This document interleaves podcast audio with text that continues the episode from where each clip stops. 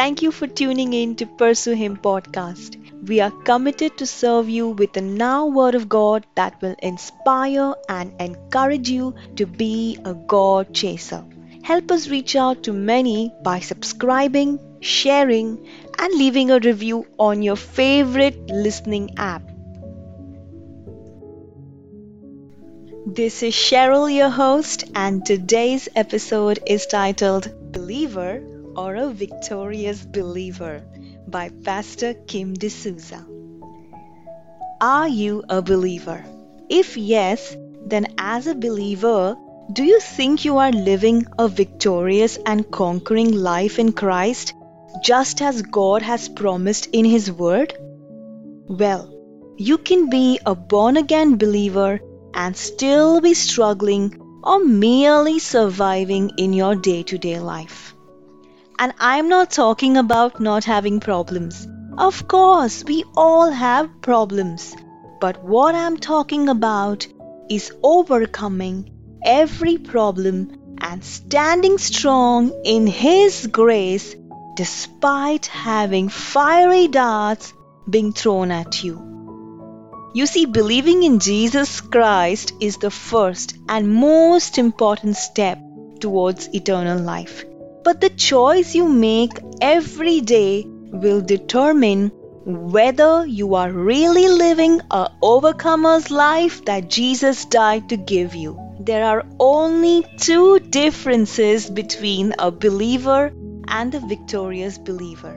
Well, one yields more to the Spirit, while the other does exactly what his flesh demands. Many Christians are failing terribly even after being born again because their choices are in the flesh. The Bible says in Romans chapter 8 verse 13, "For if you live according to the flesh, you will die. But if by the Spirit you put to death the misdeeds of the flesh, you will live." So here are two things a Christian has to do to succeed effortlessly, no matter where you are and what you have. First, renew your mind with the Word of God.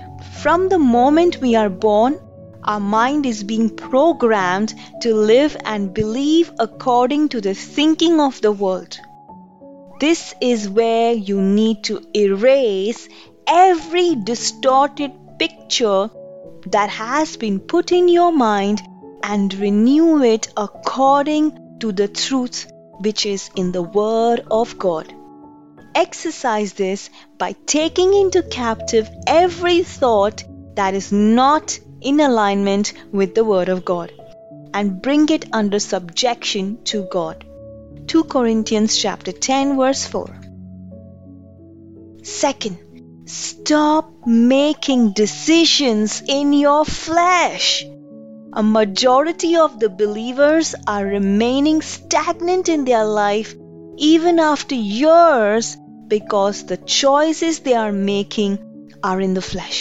You need to stop conforming with the world and make a conscious effort to be led by the Spirit of God. The Bible says, "As many are led by the Spirit are sons of God." Romans chapter 8 verse 14.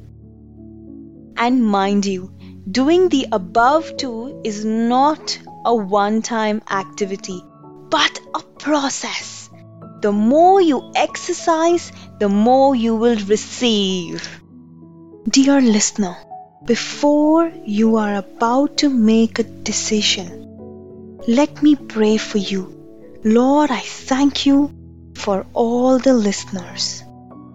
Father, today we make a decision that we will no longer be led by the flesh, but we will make a conscious effort to walk by the Spirit and to make every decision in your Spirit. Lord, we bless the hands of these listeners. May it prosper.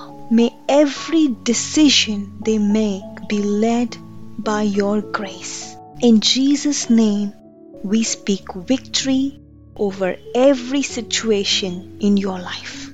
Amen. Hey, people of God, we hope this podcast blessed you. If you like what you heard, you can hear more of this content on Apple Podcasts, Spotify, Google Podcast, and many other apps. Also, we would love to connect with you. Check out our complete basket of resources on PursueHim.net. And remember, keep pursuing Jesus, for what you pursue is what you become. Have a blessed day.